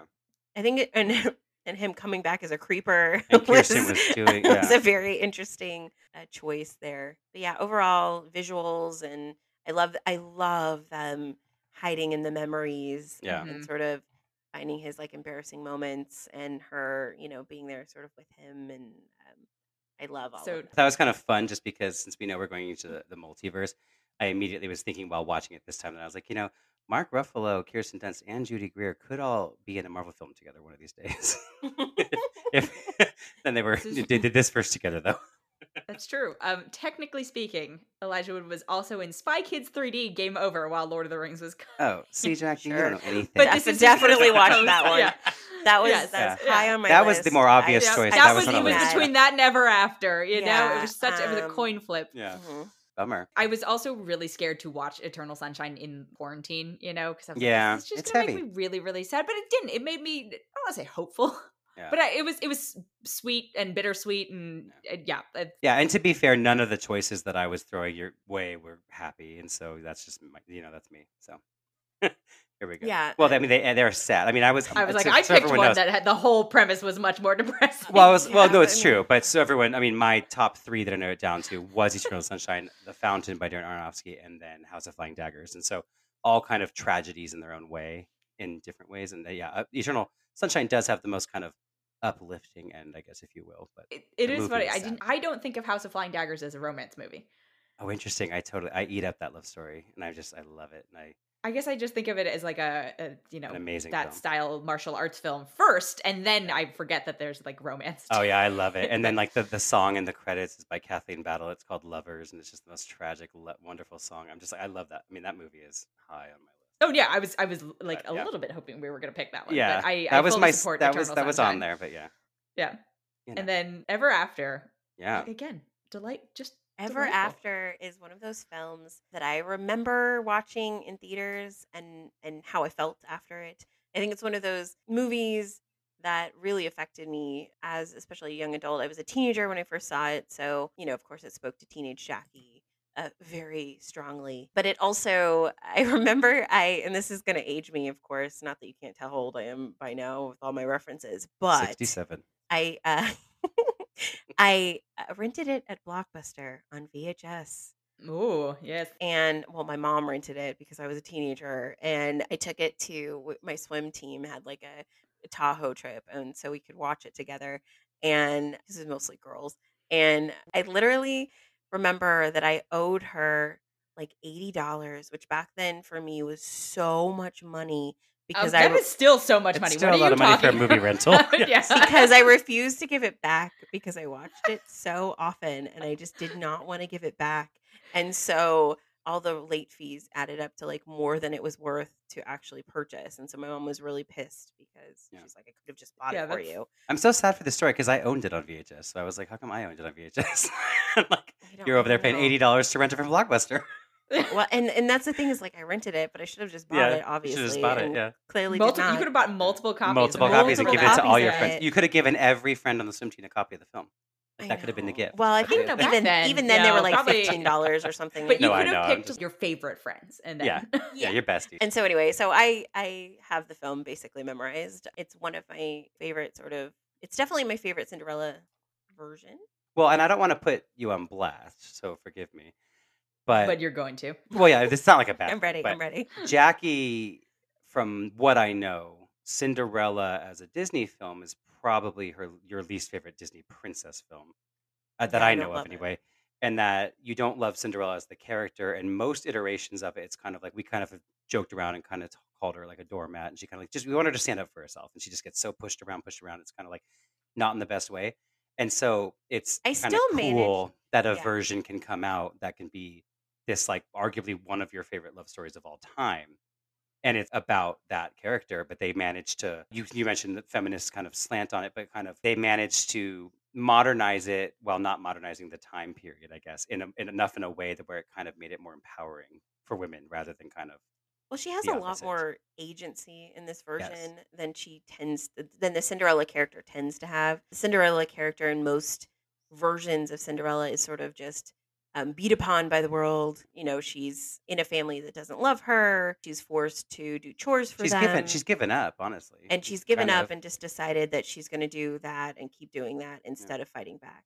and here she meets, meets And then the she just meets this an person. apple, right? right and then she just like literally meets this person and falls in love and then everything's fine even though she did literally nothing to make any she of that need happen. she needs it in order to take her away from her situation whereas this version you know we meet her when she's clobbering the prince for stealing the horse and then that's sort of their meet cute and then he gives her a little bit of money for her silence and then she uses that money to free one of her friends who was presumably um, going to be a slave in the americas and sort of forcefully goes and and dresses up as a courtier and um, has the boldness to do that, which I thought was very cool. And then sort of impresses the Yeah. prince along the way. Mhm. And she's also Cinderella, yeah, because she sleeps near the fire, but it's because she's reading books and uh, books that her father gave her, and uh, and also yeah. yeah And then I Anjelica would Huston, also- like who doesn't love well, yeah, her? I mean, I love that she like Hello. she's she she humanizes the stepmother character quite a bit actually to me, especially that moment she's brushing her hair and they have a little moment together where you can tell that Anjelica really did love her father and she let the jealousy eat her alive. So, you know, the father looks to Cinderella and act or Danielle, I guess in this version, and says I love you to her as he's dying instead of Anjelica. yeah she's very Severus Snape in that way and I was going to say I would add and I totally agree with that assessment and I would add that in other iterations of the story namely the Disney animated because it's the one I'm most familiar with other than this even when she is aware that the only like she needs she if she wants to get out of the situation, she would need to be saved, essentially, right? Even at that point, she doesn't go to that ball kind of like zeroing in on the prince and trying to like get her ticket out of here. She even is like thinks she's not good enough for him and is running away. And it's so just kind of like, oh, just not good enough for anybody type of thing. And it's like you want her to kind of like, girl, take control of something here. And so I love that this is full of Wow. that. Yes. And I, and, you know, when she's talking to Da Vinci and, you know, she's like, does she say? Something like, he's a, I'm a fish and he's a bird. Where would we live? Right. And he's like, then I'll make you wings. hmm Oh yeah, then we must make you wings. Yeah. And of course, you know, it's cheesy and you get to see her in the ball with the beautiful wings and the glitter on her face, which is crazy Breathe, for the time, breathe. whatever. It was very 90s. But I also love that in this version, the prince is sort of the child who needs her guidance Mhm. and worldliness to help him understand his role. They end up meeting in the Mhm. middle somewhere, and that's that's Make often lacking in a lot of fairy tales. Just Mhm. something I really appreciate. I think we need to point out Jacqueline as well, as well because Ah, Jacqueline. Jacqueline. I Oh. have uh, Melanie Lynskey. I have actually fun fact. She is like the celebrity, if you will, in LA that that besides working with someone random, but she's like the celebrity I've met the most just in random places, and a few times it's been Target. So we have that in common, which you know, whatever we all uh, Obviously. Woman know with the everybody. people sh- Yeah, she's Target. people. Yeah. And I just have to say, I mean, I'm sure she has no recollection of ever meeting me. And every time I meet her, I'm sure she's like, who's that freak? And doesn't realize it's the same person that she's met before. But she is just as lovely as you might expect from this film or any other thing. I love her done. every time She's always a delight. a. She's just same. I'm always like, oh, but pleasant surprise and wonderful. I like the, you know, lady. vicious stepsister versus the the more soft-hearted one. I like I love that depth to the story also. I can't like, think of things I would change about it, to be honest. I really Honestly, I love the the about it. Spanish princess being very upset that she also has to marry this guy she doesn't know, even though that whole scene's very ridiculous and she would be Uh, yeah, but, very not able to just sob through the whole thing that loudly. I don't but I like that she did, and she was like, "I'm not happy. it, I'm she gonna cry." so you know, like I'm not gonna be silent here. You know. I guess I guess the only thing that I thought to this day that I think is a little strange is Marguerite just believing that the prince would call her name at the ball despite not talking to her ahead of time. Like I don't think Oh, even back then you get like announced at a ball without knowing that you're going to be married. Yeah. Eh, who knows, right? Eh, maybe, maybe knows? maybe Yeah, it was a contest. Like people are property. Women were probably also considered property. You know, it's so uh, maybe but also can these are but these are people who are kind of like pretending to be part of a high society, and that they who knows what she knows about. Like, you know, I like, love I love Marguerite freaking out at the mention of Danielle's name at the lunch with the with the queen. You know the it was oh a yeah, bee. there was a bee. There's a bee. There's a bee. Yeah, she said that she sits down. She's like, all calm after. Yeah. I love obviously Danielle rescuing herself at the end. He comes to get her, but she's already freed herself with her own skills. I mean, her getting sold was pretty traumatic. Um, and but that scene with her and Anjelica Huston, when Anjelica Huston very cruelly says, "How do you love a pebble in your shoe?" was, uh, was great. Very It's a- it's a real emotional question. punch. I hate a pebble in my shoe. Oh, I you know there is one thing I would change. I hate the line, "Why do men never ask for directions?" That is the one. Oh, see, I laughed line- at that. See, and it's it's, it's so out of place. But It's see, the so problem is out it's place, so yeah. out of place, and everything else really isn't. So it's just kind Yeah. of one of those things where it's like a clear like '90s joke that is in the middle of this otherwise perfectly not '90s film, except for like all Maybe up- up- maybe updates. maybe that concept has just transcended time. We don't know. Yeah, so that is the one. qu- it's quite that is the one part yeah. that I Yeah. roll my eyes out basically every Yeah, time it yeah. happens. I do think Yeah. it's interesting that she doesn't actually get her dress back from the gypsies. I don't know if you guys noticed, but she's wearing a leather coat afterward instead of her dress again. So I don't know why. Eh. But Yeah, it's interesting. There are always a couple memories or like things that stand out to me every time I watch this movie. One is, and this is something they are not the only people guilty of this. I, I didn't get. Don't get me wrong. I love this movie, but the fact that they're in France and everyone is speaking with a British I accent, know. you know, like know. nobody's even. We are just well, the only not. the only time they have the accent is when they say the Barbarac. yeah, That's the only it's time. like Nicole de Lancre. Like that's the only. I'm just like. Nicole de Lancre. Okay, this is a stretch, but uh, but they are not the only ones to do it. I guess. Yeah. the Anjelica Huston when she glide walks in at Mhm. that very end scene. I just am always eh, so impressed by like the physicality of that walk. Mhm. It's just it's such a like a nerdy animator thing to pick up on. It's just like what is she doing right there? Yeah. Well, and her looking around for everyone to speak for her. Must Yeah, be so many and- people out of town. And then for whatever reason, the thing that sticks in my brain, and, and you know, I didn't this didn't sort of cement into my brain until after Lord of the Rings came out, is that the guy was going to be Aragorn. That Oh, Dougray was Scott was originally supposed to be Aragorn. No, it was, Was Stuart It was that Townsend. I thought it was Stuart Townsend.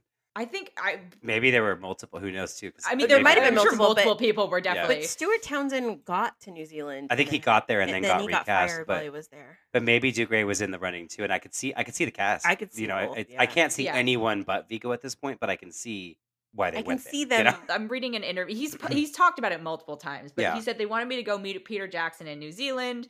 He'd finished Mission Impossible, and like the idea of two years is just not. So he would him. have been, and maybe Stuart I Townsend. got wonder. Yeah, so- if after they fired Stuart, they asked Dougray first, and Oh, then he said no, yeah. and then Viggo Well, got it. My guess is it was like it was like oh you know they sent it to Dougray first, and he was like no thank you. Then I'm went good. to I don't want to commit two years, three years of my life essentially to this. And then they're like, all right. And then they got Stuart Townsend and then, you know, Cass Viggo. But either way, I know, I know he was in the running. Do you think he kicks himself now? Do you think he regrets that, or do you think he? He- I mean, he, the, the, how vocal he is now Yeah, it seems like he's like- about it suggests to me that there's some regret there. It's kind of like the Will Smith Matrix thing, right? 'Cause he, he, he talks about passing up on the Matrix, and he did like Wild Wild West instead or something. well, Oh, yeah. I think I I think should have picked that one. Could that count? You wanted me to But yeah, it's just something that like always pops into my mind because I'm also like, oh, what has he been in since? And he's been in plenty Yeah. of things, but just to me, like No, he didn't go mainstream, clearly, yeah. I, mean, some of them are mainstream, but he's not like the main the main. reason for it. And I'm always just like, oh, that was such a trajectory to me for hunkiness, which will lead me into the movie I picked in a minute. But yeah, it just, it just surprised me that he did not have a more illustrious career, and he's still Yeah. working to this day. So like, good for him. But you know, Sure. Yeah, I can't. I don't I guess the only thing I really know him for is Ever After. well, apparently he's on Batwoman now. I've definitely seen him other than that, but he when I see him, I'm like, oh, ever after. It's like Yeah. it Yeah. calls back, you know, like that's what I know him the most Mhm. from. But, But yeah, he's been uh, he's been on Batwoman for interesting. a while now. Yeah, I, I only watched like the first episode of that. I thought I would love it, and then I didn't. And then I was No, gonna I give know. it another chance now that Ruby Rose is gone. Even though I think she's very hot and I like her, but I don't think she's a great actress. So Yeah, I was like, uh, I was gonna say that She's- forever after to kind of like round that out too. I think we we have to mention Drew a little bit though. I mean, like just a just the, she is the night uh, so much of the '90s, and like I love her in it, and I think oh, she's so many, you know, so many. Yeah, but because at, at she's one so point I was 90s. gonna yeah. pick. I mean, I pick- had never been kissed. never on my been never been list. kissed. Yeah, but it was. dates. There's so many. Oh yeah, there was a, there was Drew Barrymore. There was Yeah. a possible of like. I mean, one of my faves, The Wedding Singer. She's in that. I mean, there's, which is Oh, uh, yeah. has problems, but you know, in, in today's world, it's a little problematic in parts. But but I love it. And so like you know, she was she, yeah, she just did so much, and then of course Charlie's Angels and stuff. But not not that that's a, a romance film. But oh, yeah, I think she does great in this one. yeah, I do too. I think she just captures that kind of you believe her kind of uh, fierceness, but she's like adorable too. You know, she just really plays it really well, and I love it. Yeah, Well, and I feel like sometimes she over tries to overplay that part of it, and and this is my favorite sort of balanced performance of hers. Yeah, like it makes sense. Yeah, agreed. Wow, she had a really strong run of these. Well, and also just yeah, her celebrity. I mean, she was just a thing because we all remember. I mean, I don't know if everyone saw the first Scream in theaters, but if I was that child who was allowed to go to things that are rated R, especially if they were horror. Just had no interest in it. even I, the, as a kid, knew who she was, and we all thought she was going to be the main character of the film, and she wasn't. Yeah, I remember know, that too. I remember being brilliant. like, "Oh my god, I can't believe she's the face in the off." poster. We all thought Yeah. it was like, whoa, and then who's this Neve Campbell? Then The Craft, and it was like, oh, she's my new fave. and then here we are. But anyway, Yeah. I I digress. and then, I, the, obviously, the greatest choice of all of these. Yeah, the, the Is- pinnacle of it all. is P.S. I love you. Had you two seen it before? I have, which is why I'm surprised Jacque hasn't, because so much of our films are together from our past. But I have, yes. Yeah, no, this is the type of emotionally manipulative stuff I don't like. We've been talking about before, where it's clearly like letters from her dead husband. Like, I'm sorry, that's too far. Not only letters from her dead husband, but letters from her dead husband that are basically telling her to hook, not telling her explicitly, but like guiding her to hook up with his friend. right. Right. That It's, that like, was a. It's the It's kind of film that I. It's in that weird middle ground that I just don't love in that way. Where it's funny because as we were watching it, and not to get into a whole sidebar, but since I almost picked The Fountain, and I mentioned is one of my favorite films, the setup core of the story is actually quite similar in the way that it's like he. Do you really want to be comparing Well, P.S. I love you? well, no, but this goes to my point of like, it's like, I mean, obviously one is leaps and bounds in a different direction than the other, but it's this like even even down to like the brain tumor being what kills the loved one type of thing. And in the fountain, Izzy is uh, Rachel Weisz's character is constantly trying to make Tommy Hugh Jackman's character live in the now and try to like understand that like not everything's about this, this, and this, and trying to like and, and, and his mission and journey to self fulfillment after her death is through her writing. So it's actually quite similar in, in that way. And she's like, I want you to finish this story. And he has to learn, you know, so like that setup is similar. And so I'm like, when you get that kind of sappy, hopeless love, like whatever, I want it to go full drama like that. And then this is that kind where it has its heartfelt moments and it's this and that, but it's caught in between wanting to be a drama and trying to be the kind of more rom com type of film. And I'm Yeah. like, so then the humor doesn't work for me. We and I'm needed just to like, watch him die. Like, I'm sorry. Like, you need that tragic. and we start out watching them have this vile fight and then making up. And I'm like, your guys' relationship is toxic and weird. So Well, I'm not sure. thing, Yeah, I, like, we I don't see the attraction. it's all we them, get. like, you know, we don't get anything to. Yeah. else. We don't get to see anything sweet or any, you know, and of course, in the memories, we eventually get to see sweet parts. Sure, but you're supposed to care before that. and I Poorly don't. done in the way that, like, I don't care about them as a couple Yeah. off the bat because I'm like, well, this is a stupid fight and I don't understand. And then we skip over his death completely, so we don't even get the like emotional satisfaction of watching him die and be sad We about it. They go straight it. to a service that ends up trying to be funny by playing this terrible yeah, song. Like, and you know, that's vile. that and, like, terrible song, and it's just, like, trying to make you to laugh in weird ways. Yeah, he's which also, by the way, uses lots of gay slurs. Lots of slurs. like, and honestly, I, you know, I was saying when I was watching the intro to the film, and I was like, okay, I totally remember this now, but I don't remember much about it besides I know he dies and there's letters, right? But I'm watching, and then I was really, really happy in the opening credits to be reminded that Lisa Kudrow was in it. I'm a m- Mhm. big, huge fan of Lisa Kudrow. She's totally wasted in it as a talent to me, and it's just kind of using her as like, oh, the quirky, weird one. And it's like I know she does that. That's her Phoebe Friends thing. I get it, but when you see her at the service and she's just going around asking everyone all these questions, or are you gay? Or are these because she's just trying to find someone and she's that desperate. It's like it's just not that funny to me. And like uh, she had, she's one of those ones where she could just kind of yawn and I'll laugh at her usually, and I'm not really laughing at her much in this, and it just feels wasted. See, But- that's very interesting to me because I found her to be the only funny part of that part of it because I was Yeah. like, oh, and and then thinking about it in the sense of, okay, this is a mid two thousands movie. That is something I would expect of a woman now to do, Sure, but not sure. necessarily in the two. So I appreciated actually, and like she has, you know, she rips into somebody later in the movie about some, you know, similar topics, and you know, Yeah. she shouldn't have to be beholden to I like her in that scene. but I was just like, oh, I like that she's just cutting to the chase and Yeah. being like, here are the parameters of what I'm looking for. You don't fit that. I'm not going to waste Yeah. my time. That felt like a much more modern and not that 2007 or whatever this movie Oh, is. totally, not, yeah. Not modern, but and I could totally respect that. It's it's more that I feel like it doesn't fit the film tonally for me, and it's just kind of like you're just putting this clearly just okay. We need to cast her for the comic relief to not really have much like you know they have their moment with the wedding dress and stuff later on with its emotion and stuff, but it's just kind of just there to be an accessory to the film that otherwise is too sad. So let's make sure we have Right, humor in here to make it funny. And I'm like, just pick a lane and find where you want to be. Well, and it And was then just I so always get- weird because, like, the karaoke scene, for example, you see her get up and she kills it in karaoke before she like hurts herself, right? Then she like blames him, which was like gross and unlikable. Because he of like made her her. do it, but it's like I found her like- very unlikable. She was yeah, she, was- she was way more unlikable in the film than he was. That's for sure. like way more unlikable. I'm like, why do you care about this but person? but it's I was seeing it's based on a novel written by women but written by two men and directed by a man. So I will say Well, that sounds about just right. to point that Yeah. out.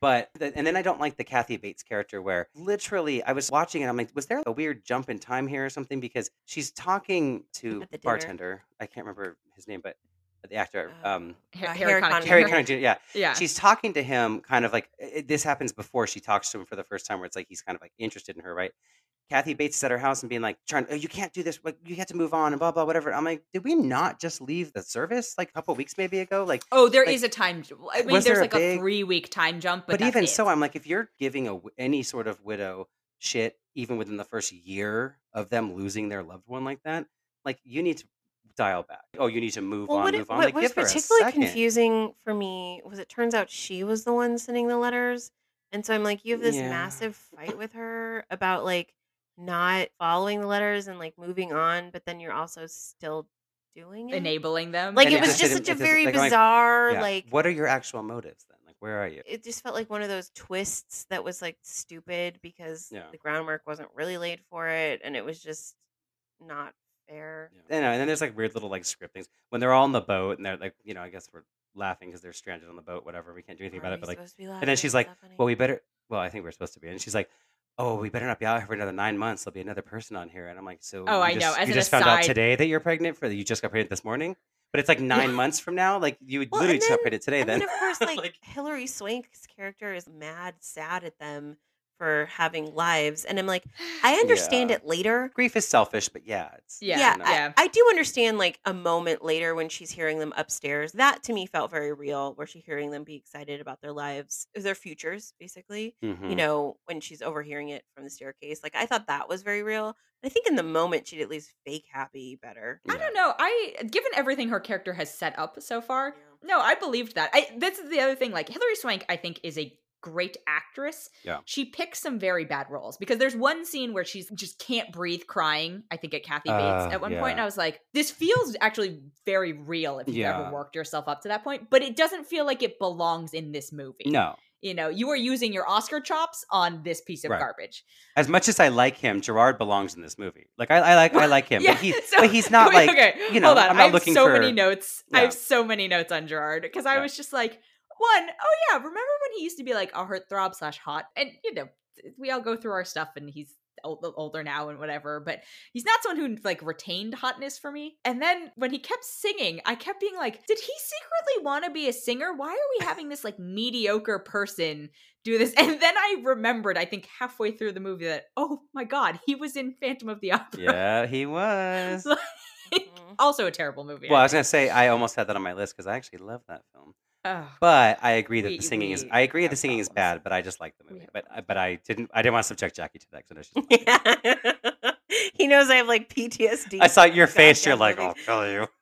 oh, I have I have stories about Phantom of the Opera, but half of the plot structures around him being Irish. Why would you cast a Scotsman? yeah, like I know. what?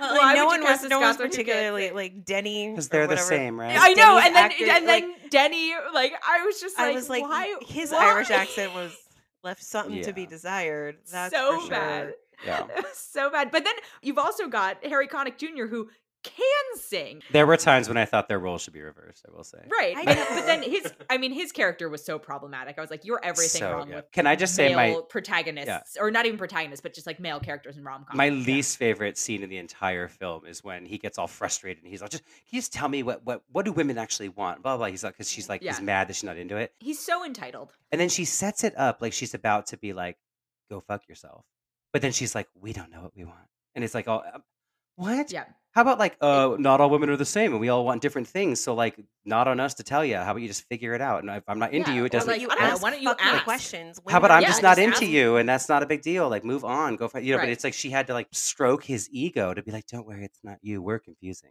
And I was like, "This is written by men."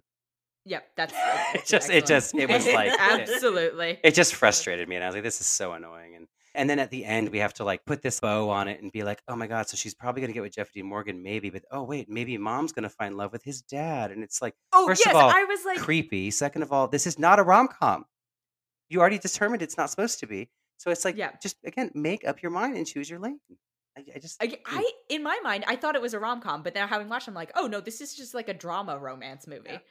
Yeah, But I feel like a I poorly just done one. categorize it with, You oh know, yeah, I mean, obviously, because it should have but been. you're at right. It's a it's a product of the time. We were getting Judd Apatow films, which I would argue are largely more successful in this type of thing because they're going comedy, but it's not like the rom com type thing, right? And we got things kind of like another one that was maybe on my list because I don't think people like it, but I actually like it. The breakup, right, with Jennifer Aniston and Vince Oh, Vaughn, like which the breakup, but which is- really uncomfortable. it's have not. uncomfortable because it's very to me it they were dating and they were not. It's going no to blue and so Valentine, it feels but it is, you know, yeah, but it, it feels very real in the way it's like, oh, I shouldn't be watching this, right? And we were, but there was that again, kind of just marketed as a comedy, and then you're watching it and you're like, this isn't funny. We were getting this kind of weird in between film, and I just don't really get why that happened.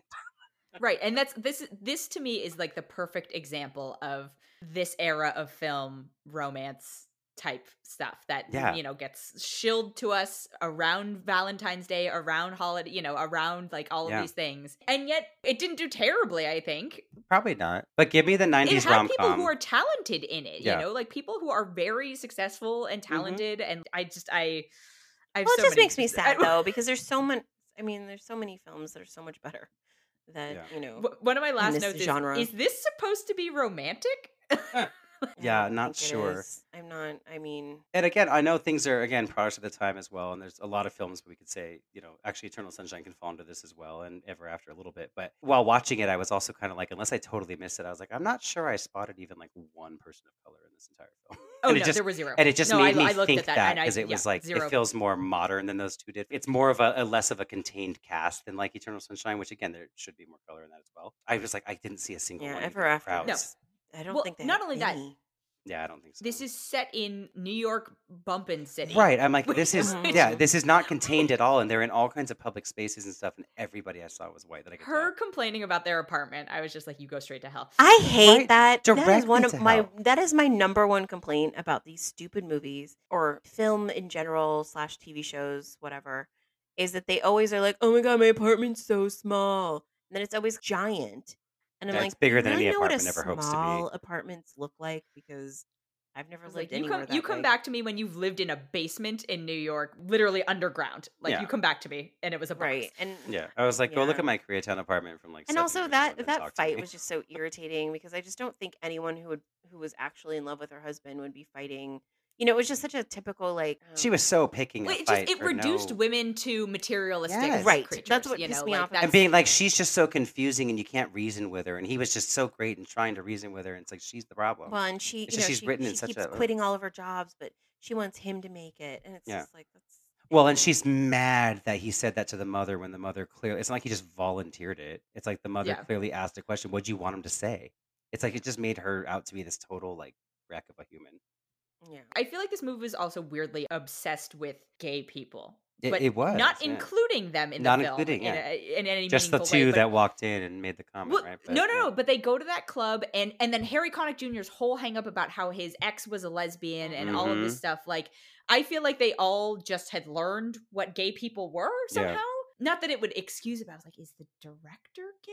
Like, is that what Yeah, is they're there working through? something- And they're trying to like inject it into mainstream media. And I was like, nope, Mhm. married with a wife and kid. Not but all, but also not not to go too deep in a way where it's like it's offensive or something but the ways that in every instance where gay people were brought up it was never in a positive way it wasn't like so negative but it wasn't it was just there there's that scene at a club and i was just like if you have ever tried to go to a gay club in new york you will know especially if it's like a men's gay they're not gonna let a ragtag bunch of drunk women who are Yeah. going to a bat not even a bash a birthday party No. with sashes and stuff and they're not gonna be like oh my god skip the line Yeah, that's- no club in general if anything it's maybe to west hollywood but that is not new york it's like you know Oh my god! It Really, like, but but like a legit gay club, right? Right, Not right, like a you know, I just or like the Castro in San Francisco, all that Yeah, yeah, stuff. yeah. Like you were gonna get no it was and, and the fact like- that they were welcomed in with Yeah. open arms because Yeah. I it just was it was yeah and it's like and i but it's like everything else about even with lisa kudrow's questions whatever it's not a bad thing that they were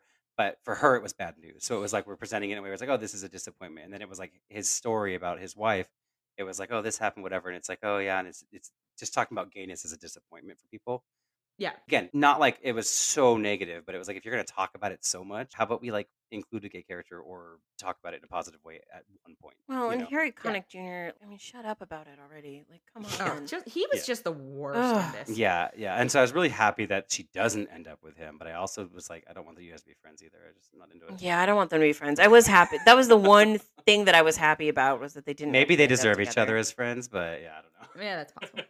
Wasn't great Yeah, either. Well, I remember Yeah. him being a lot better. Thank you, in, Dana. In Hope, Hope Floats. I, I don't know. He was looking real busted in this.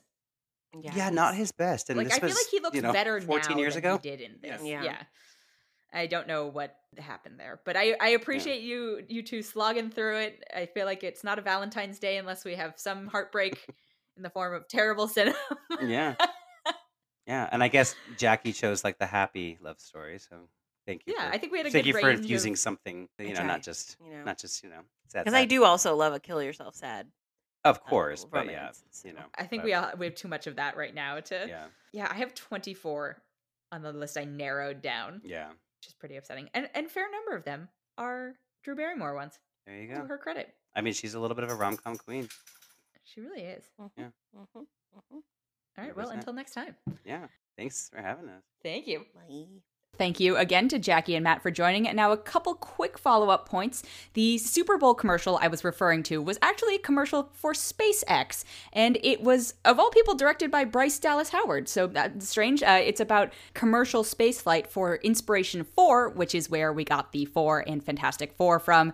Unfortunately, we don't think this is actually going to be a you know a complicated marketing ploy out of them. It actually just looks like a SpaceX commercial. As for Dougray Scott, I kept saying he was on Batwoman. The show is actually Batgirl on the CW. And for P.S. I Love You, how did it do in the box office? Well, it had a budget of $30 million and it made $156 million worldwide. Interestingly enough, the majority of it actually came from international sales and, and tickets. Uh, about 35% of it was from the domestic US market, and the rest was international. And Germany and the UK were the two largest markets for it. So Go figure. But either way, that has been it for this episode. Thank you so much for listening. If you enjoyed it, we would love it if you could leave us a rating or a review or even consider subscribing.